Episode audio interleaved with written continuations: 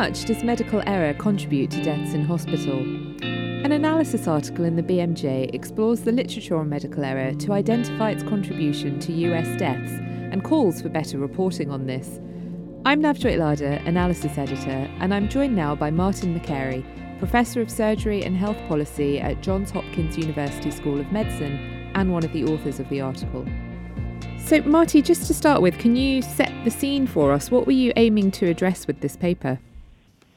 Well, it turns out uh, when we have a patient, or I have a patient that dies from a communication breakdown, or poorly coordinated care, or a misdiagnosis, that death certificate, when it gets filled out, asks what is the primary immediate cause of the patient's death. And the answer to that question that I put on, or you or any physician lists on that death certificate, is what populates our country's national health statistics. So, as a result, the problem of people dying from medical care gone wrong has been vastly underappreciated and not even recognized in this process by which we record and tally our um, health statistics. These are um, issues that have lived in locker rooms and doctors' lounges and nursing stations where people talk about stories, and it's almost as if everyone knows of, of examples that they've witnessed or know of. Um, but they, they, live in the form of stories and not in the form of uh, epidemiolo- epidemiological numbers. So, you um, set about coming up with a current estimate for medical error as a cause of death in the US. Um, can you briefly describe what you did and what you found? Uh, we uh, relied on a study from 1999, which is the most highly cited publication in the entire field of quality and safety in the in the world medical literature. It's a study from the Institute of Medicine in the United States that doesn't have any original research itself. It simply cited stu- uh, two studies, one dating back to 1984. So I literally go to meetings where we are frequently citing the study that relies, it's a report that cites a 1984 study on the um, incidence rate of medical errors. And of course, it was not great science. It, gave a broad estimate, and it was based on uh, reviewing charts at a um, uh, long term and nursing care facility. So we've been citing numbers on the magnitude of the problem that are so old and so um, preliminary that it's amazing we have not had updates since then that are being cited.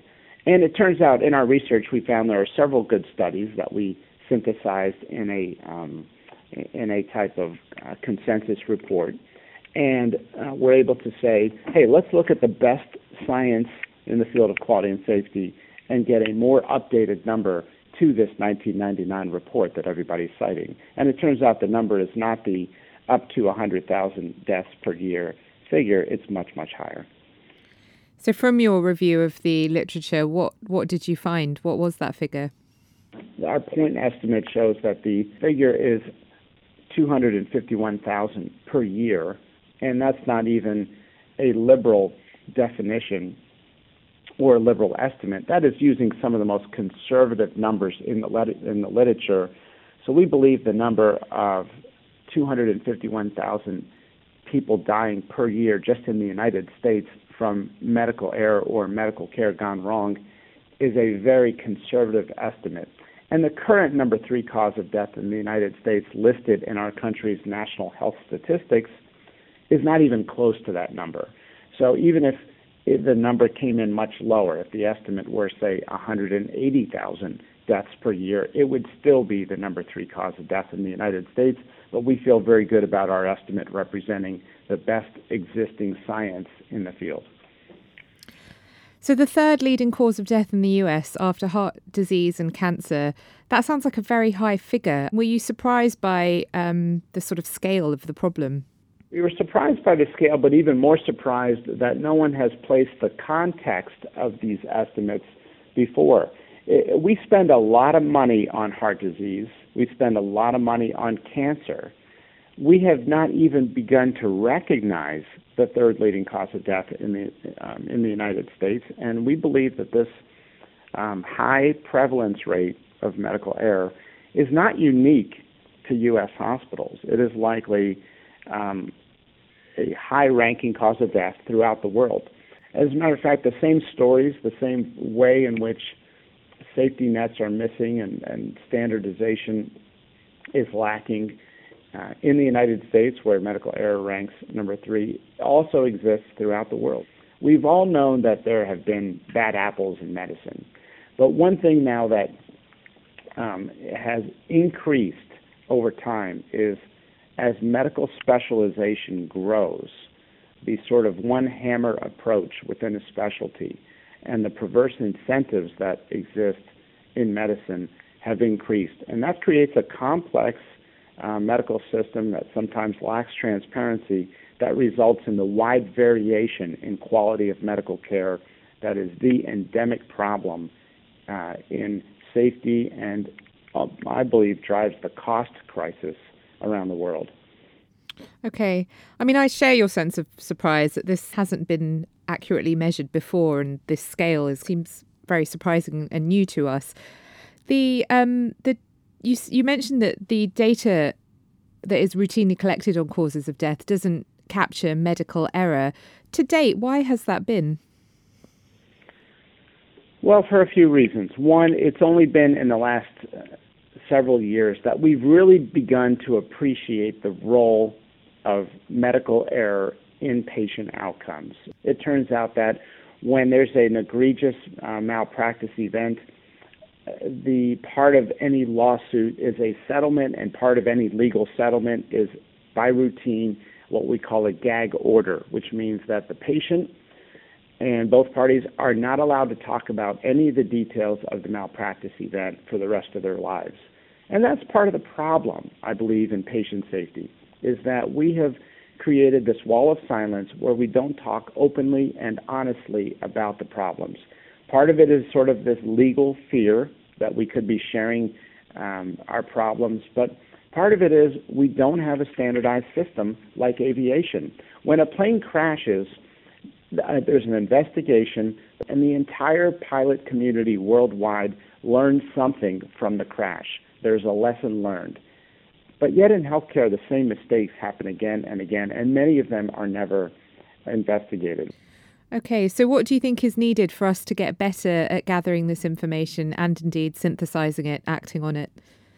There are tremendous efforts to improve quality and safety, but yet they're vastly underfunded, underrecognized, and underappreciated. Part of the work of this analysis that we report on is to say, let's not just spend money where there are laboratories that can develop new scientific discoveries.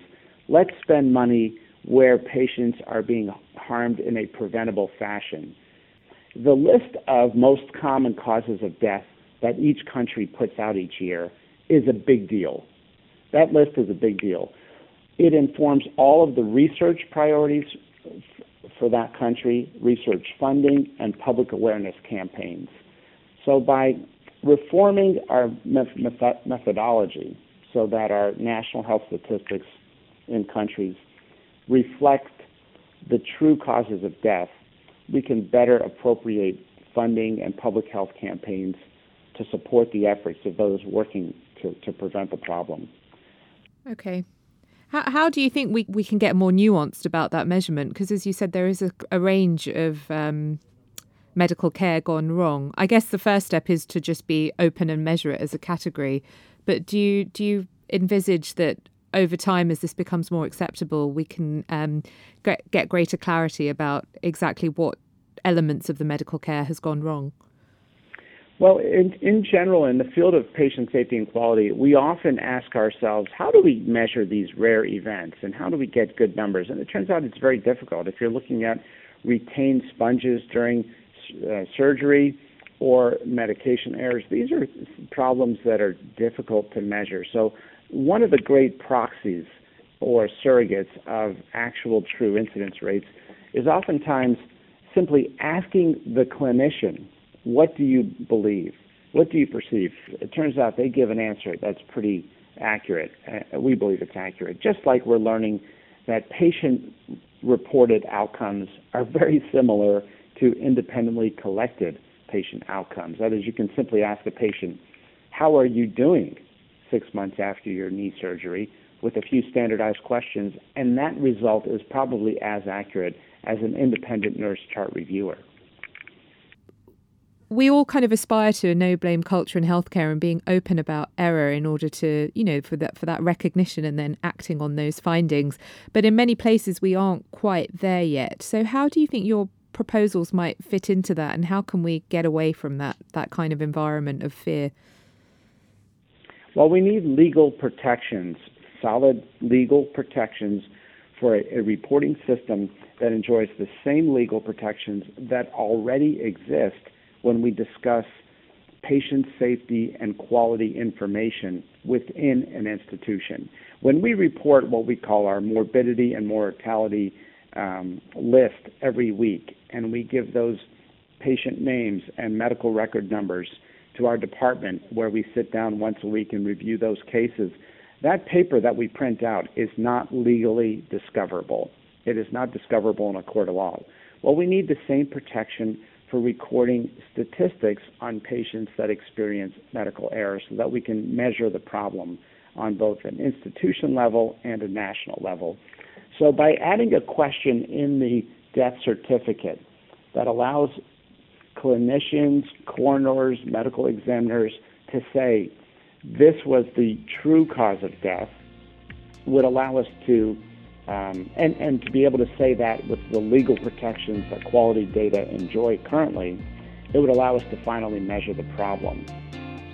Thank you, Martin Makary, for joining us. And that analysis article, Medical Error, the third leading cause of death in the US, is now available on thebmj.com.